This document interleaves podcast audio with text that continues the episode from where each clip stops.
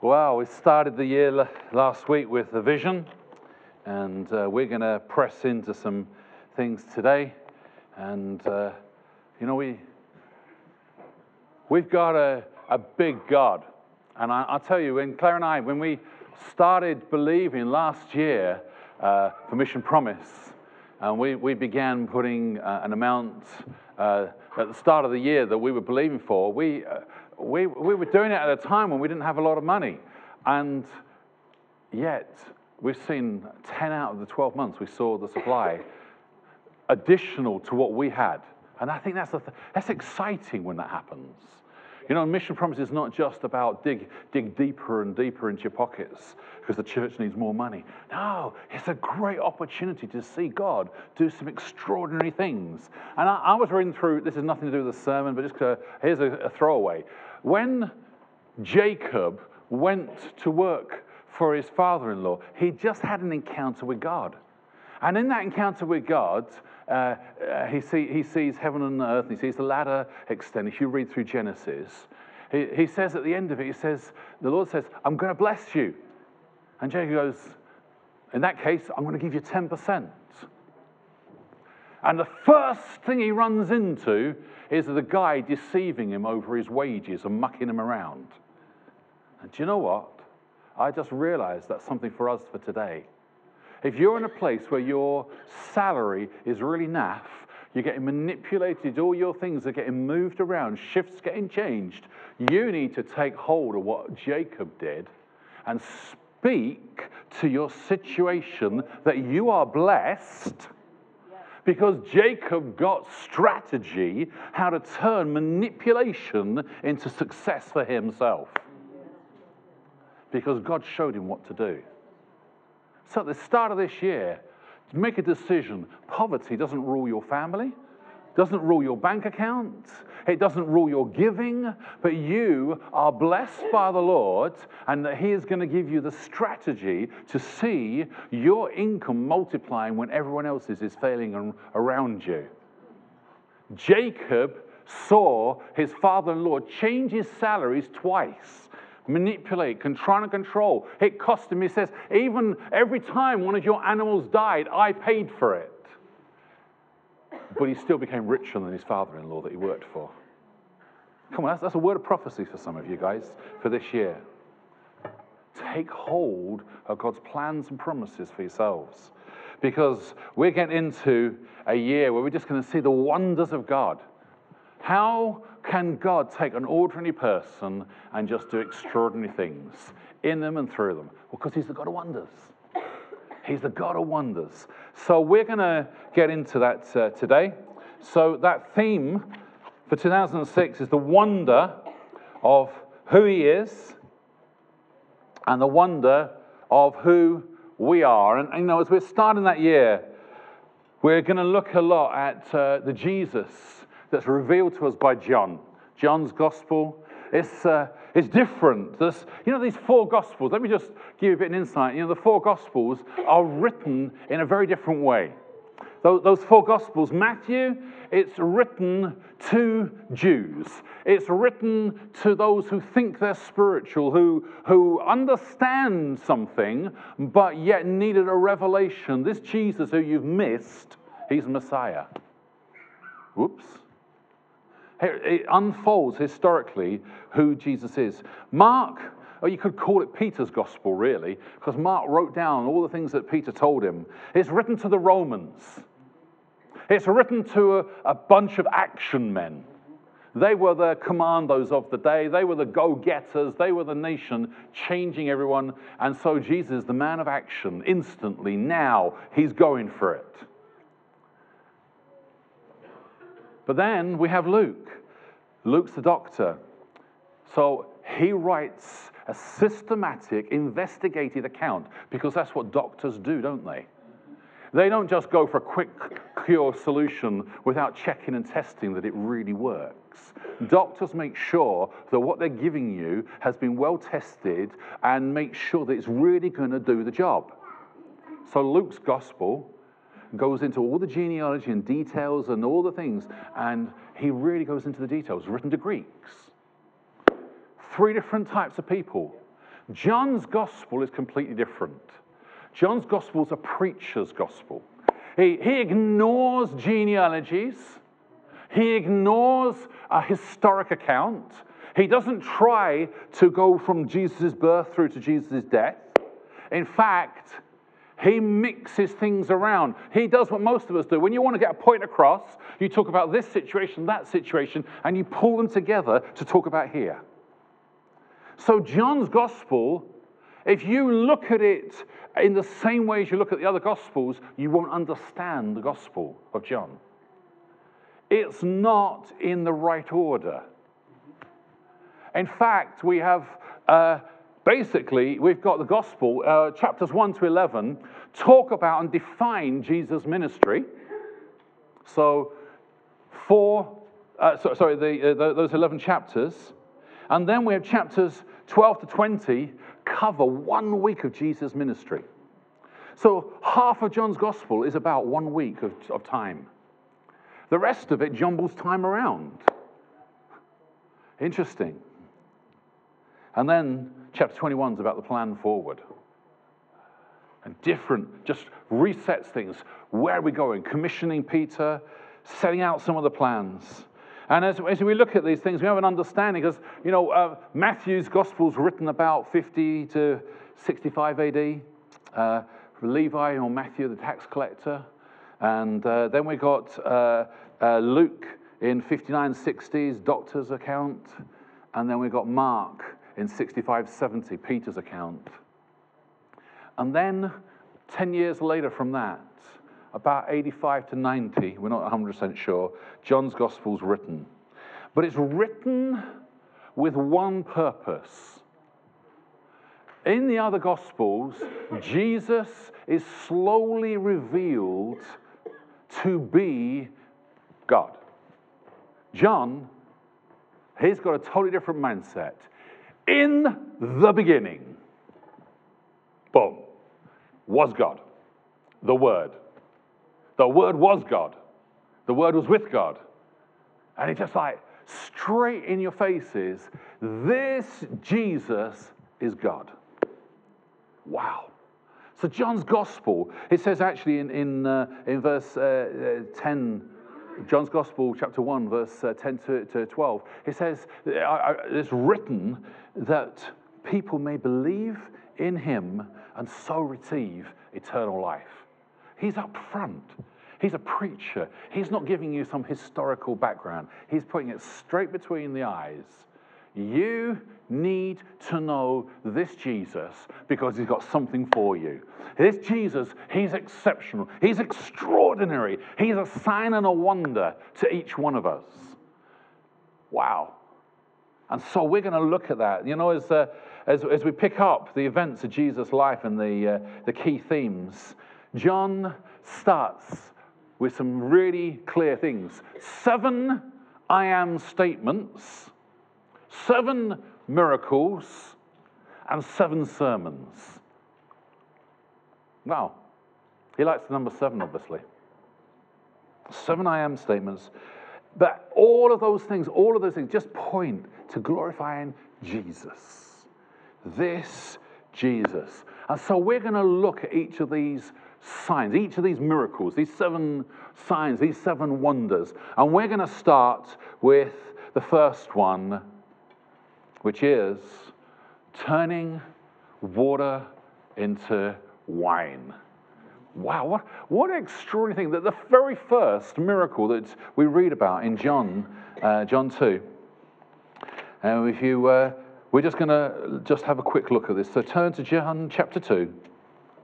And I'm going to start at verse 1. On the third day, a wedding took place at Cana in Galilee. Jesus' mother was there, and Jesus and his disciples had also been invited to the wedding.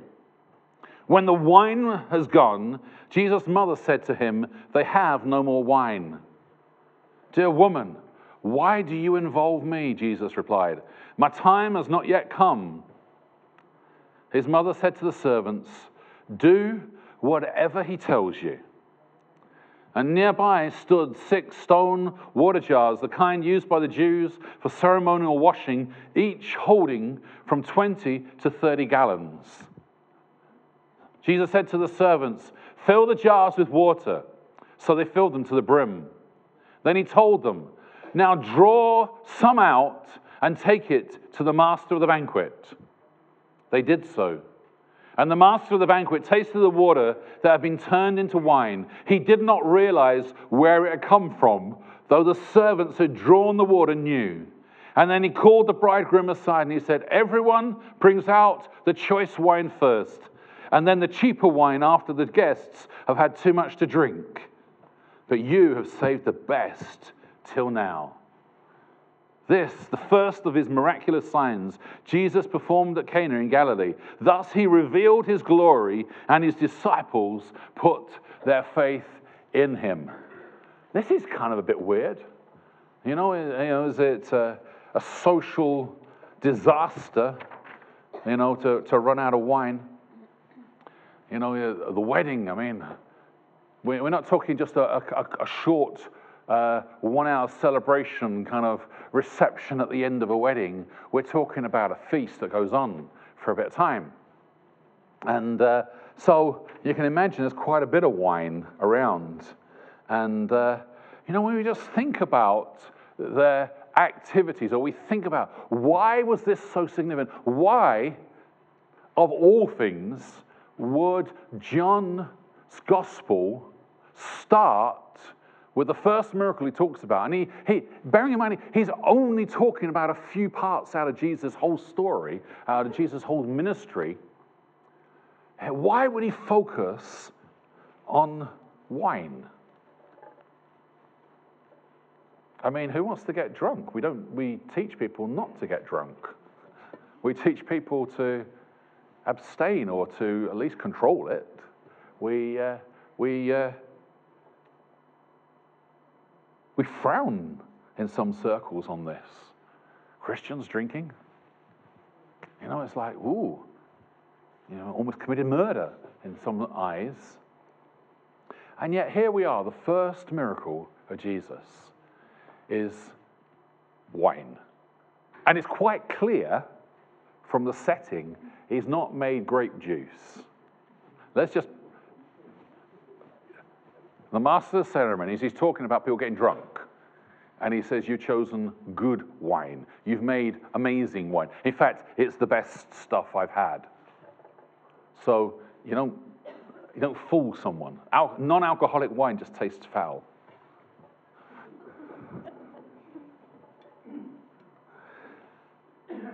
We, we need to look at some of the things that's in here and begin to see the miracle that was happening.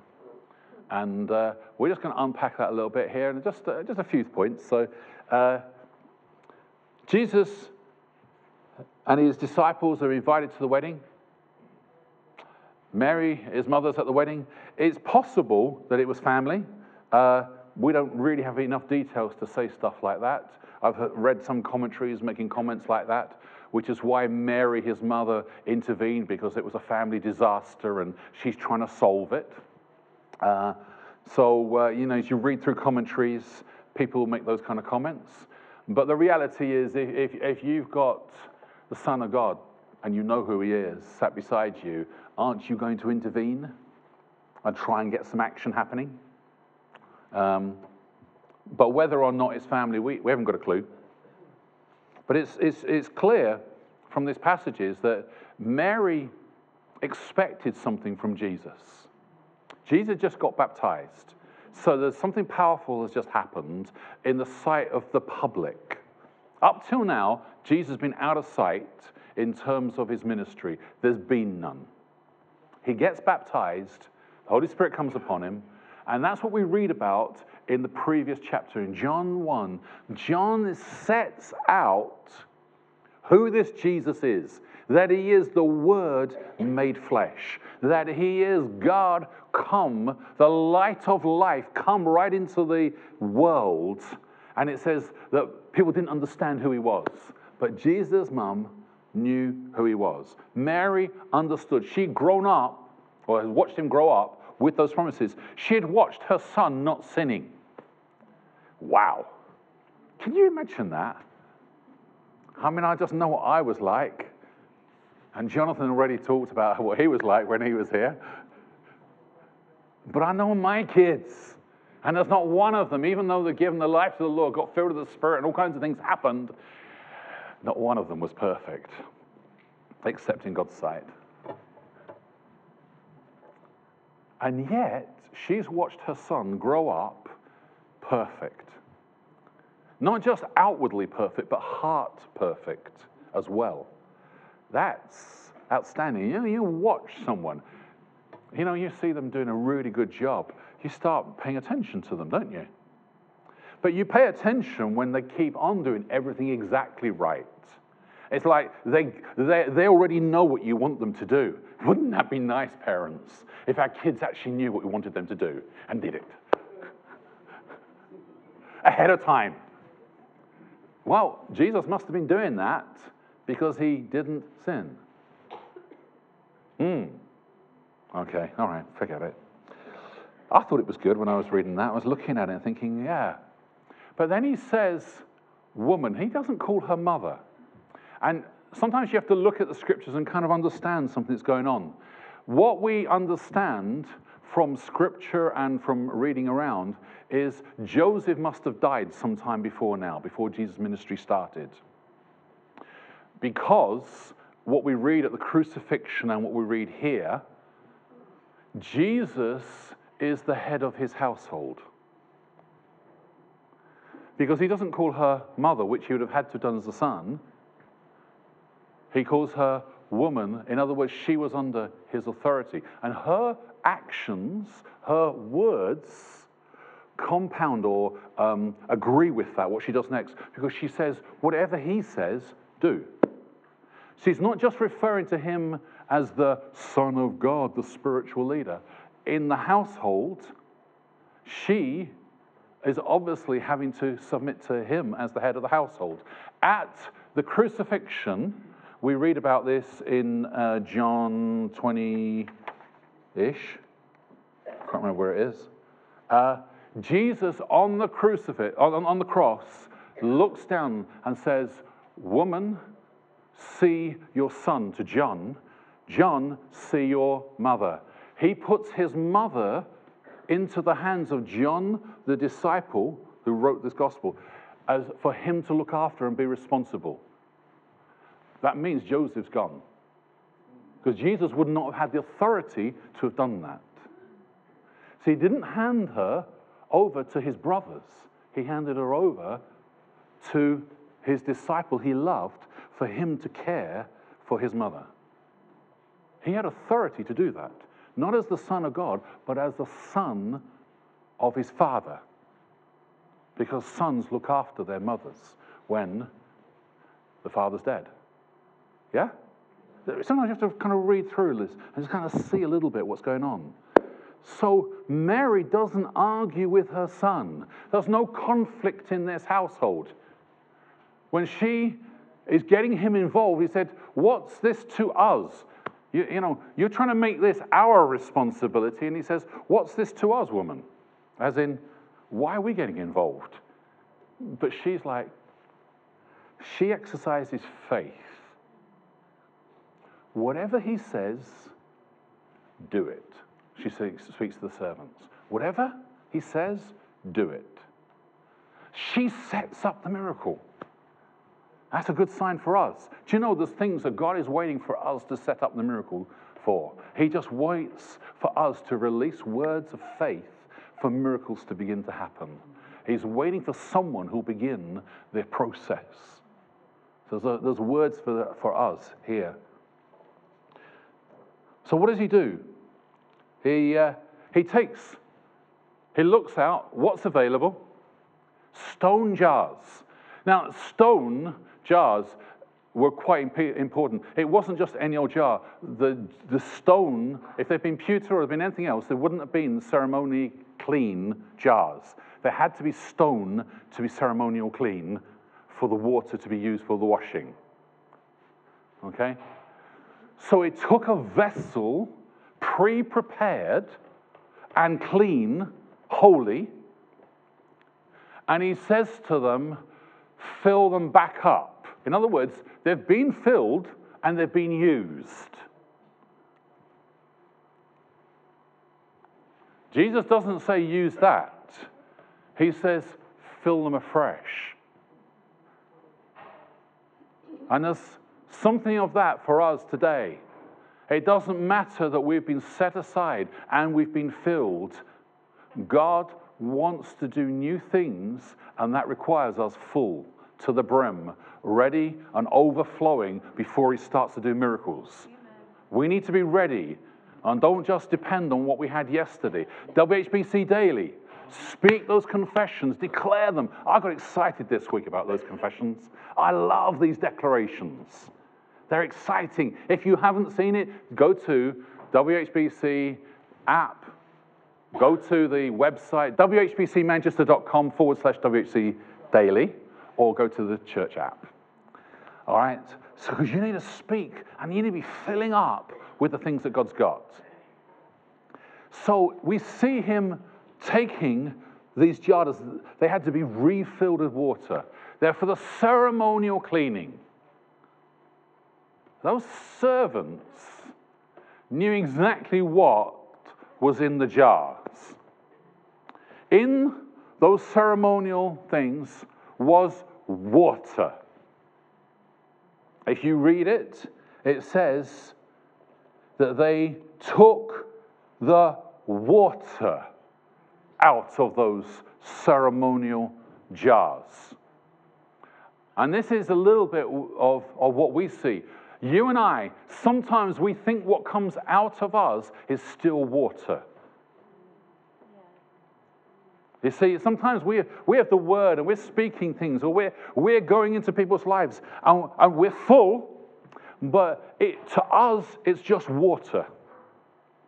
When those servants drew it out and took it to the master of the feast, that's where the miracle happened.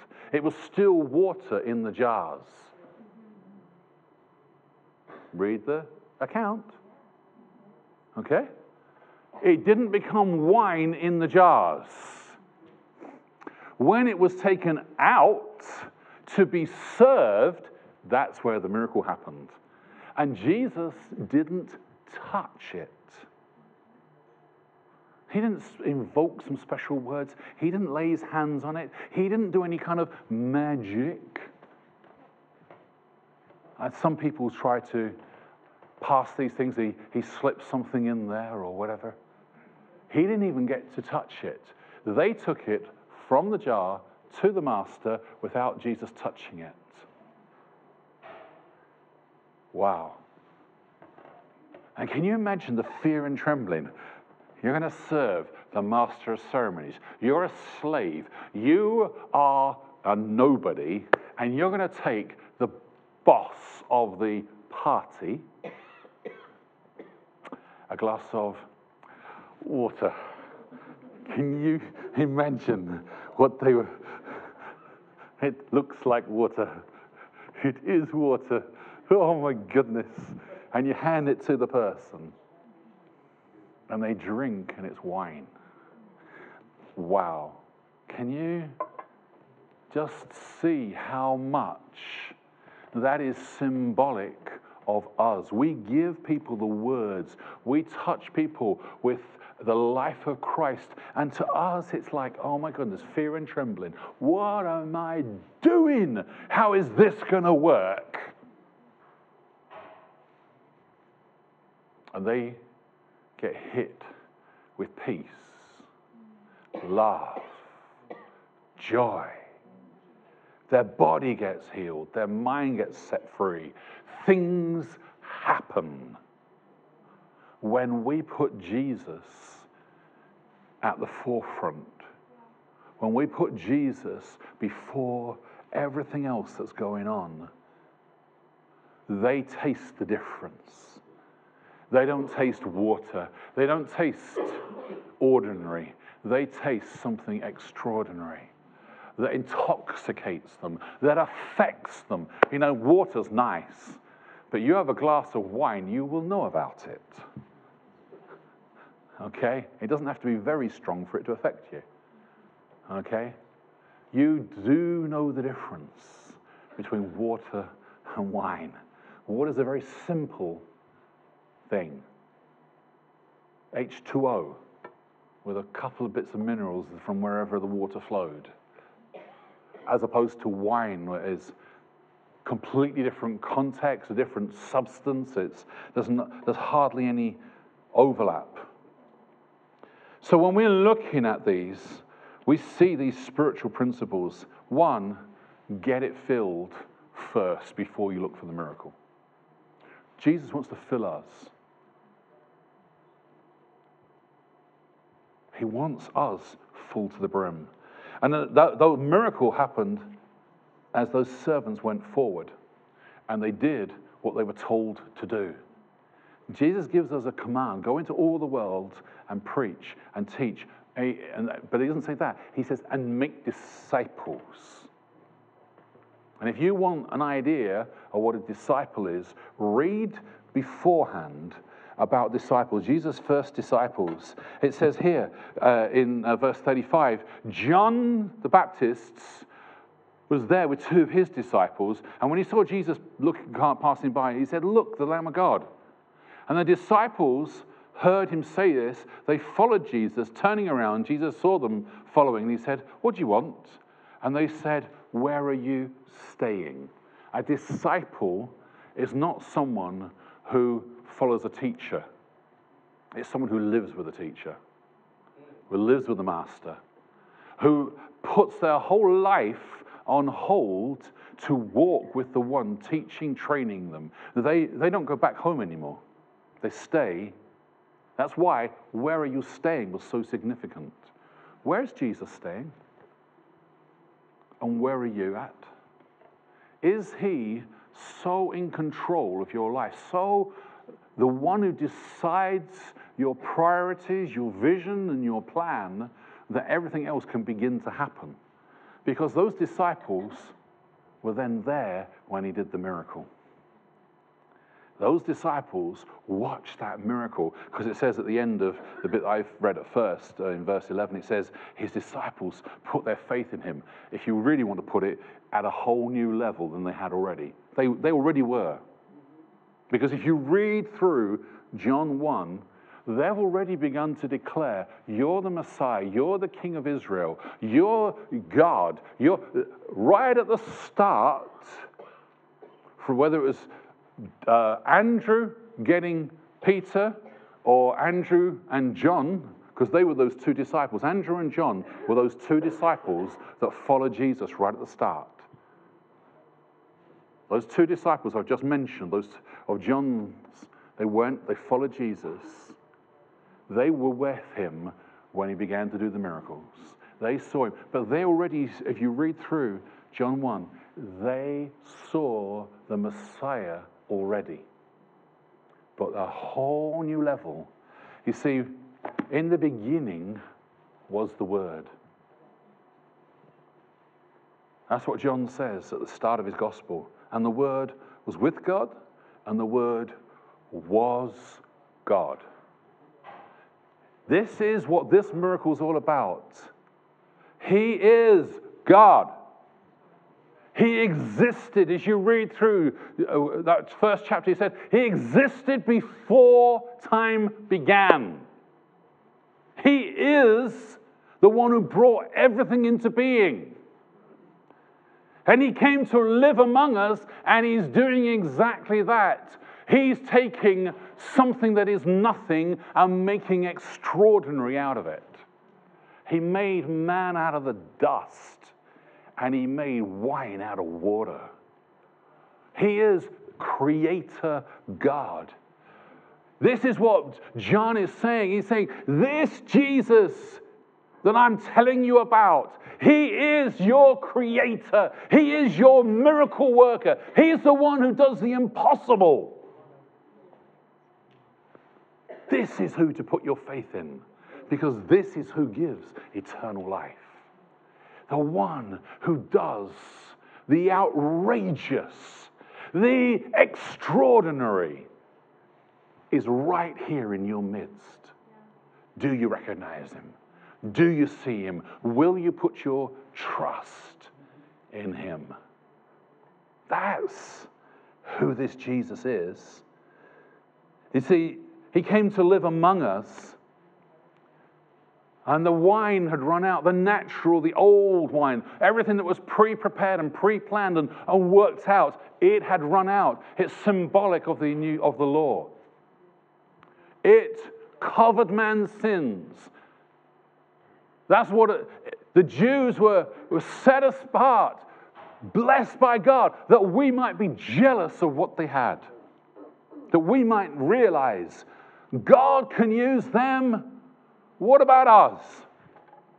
If He can take one person and make a whole nation, if He can make that nation blessed when they're weak and they don't really have the fighting power, they're not some superpower. If He can bless them so that they become richer than every other nation on the ground, what can He do for us? But that law, it never changed hearts. So the Jews kept turning away, they kept failing. Something brand new at a whole new level was required and needed. We needed a heart exchange program, a new heart. The new wine that Jesus created was to take your and my heart and put his heart in there instead. To replace, to bring ordinary to extraordinary, to make something outrageous overflow, affect people, intoxicate people. The love of Christ was poured into our hearts and it changed us. We got born again and we began to love the way God loves. To love those who deserve nothing. Because we realize we were nothing, plain water, but He changed us and made us wine. He made us exciting, vibrant. Wine speaks of the Holy Spirit. It's a symbol of the Holy Spirit. It's a symbol of the power of God in you and me. And today, as we're looking at Jesus, looking at Him at the start of this year, looking ahead of a year that God has pre planned, determined, and set up for us. That's what it says in Ephesians 2. Good works prepared in advance for you and me to do. Oh, we're not going to do it from empty. We're going to respond to the Lord right now. Fill me afresh. Holy Spirit, Come and fill me afresh. We're going to get before God this morning. We're going to respond to Him because I don't want to operate from half full. I don't want to operate with what was good. I want to operate today in a fresh new level. So let's stand. Let's begin to respond to God. The new has come. There's a new covenant. The power of God revealed in you and me ordinary becoming extraordinary. The Holy Spirit wants to just completely fill lives today. Take over. When you, people are on, have drunk too much wine, they hardly know what they're doing. That's why when the Holy Spirit filled those disciples at Pentecost, people thought they were drunk. They were all over the place. They were speaking stuff that didn't make sense to non spiritual ears. Holy Spirit, fill us. We present ourselves to you. In the next part of that chapter, Jesus clears the temple out because this is the new that's needing to come in. He says, I'm the temple. You destroy this temple, and I will rebuild it in three days symbolic. The old's gone. The old physical temple has been replaced by a temple in the hearts of men and women. So let's just present, let's lift up your hands. Holy Spirit, we present our bodies to you.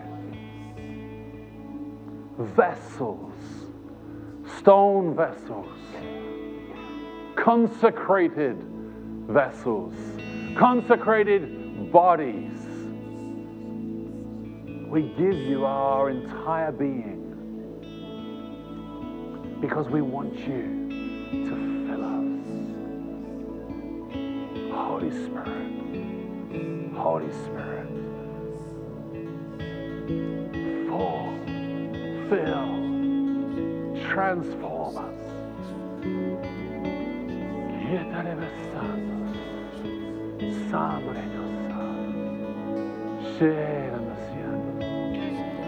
Good.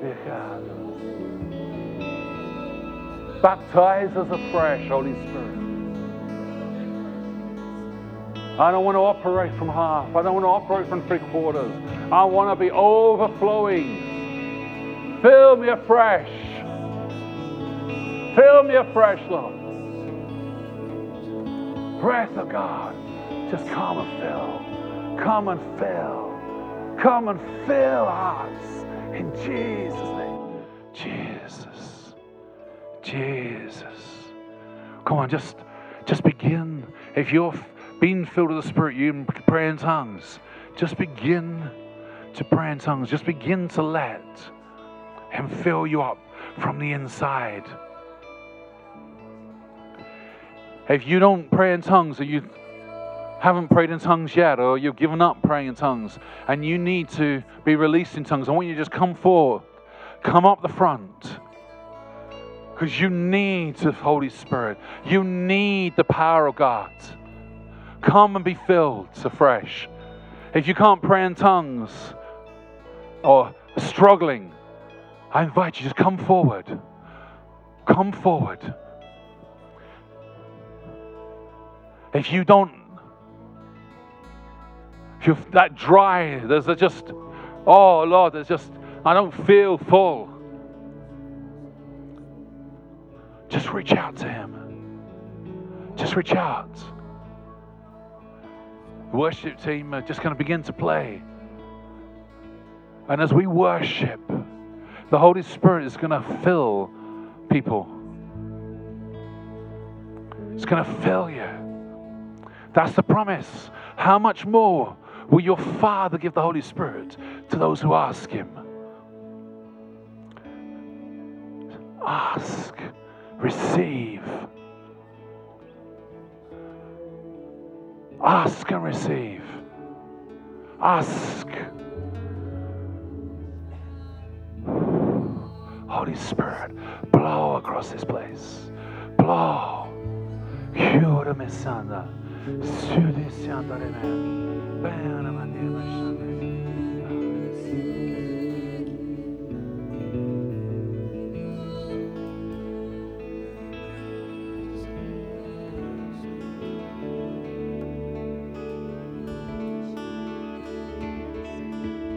if you haven't given your life to the Lord, this is the great opportunity. The Jesus on another feast, he stood up and said, If anyone is thirsty, let him come to me. That anyone really means anyone. It doesn't matter your background, it doesn't matter what you've done, it doesn't matter whether you've got your life together as far as you're concerned, or whether it's fallen apart and you've wrecked it, or whether others have wrecked it for you. He says, If you're thirsty, come if you're thirsty, I will give you the water of life. Water that becomes supernatural, becomes a well within you. And it's simple. You just invite Him to come in, to live, to, to dwell with you, to take over, to be your Lord, to forgive you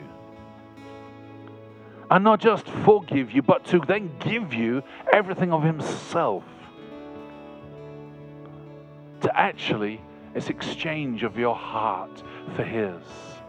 New desires, new longings, new understanding, a new relationship with God Himself.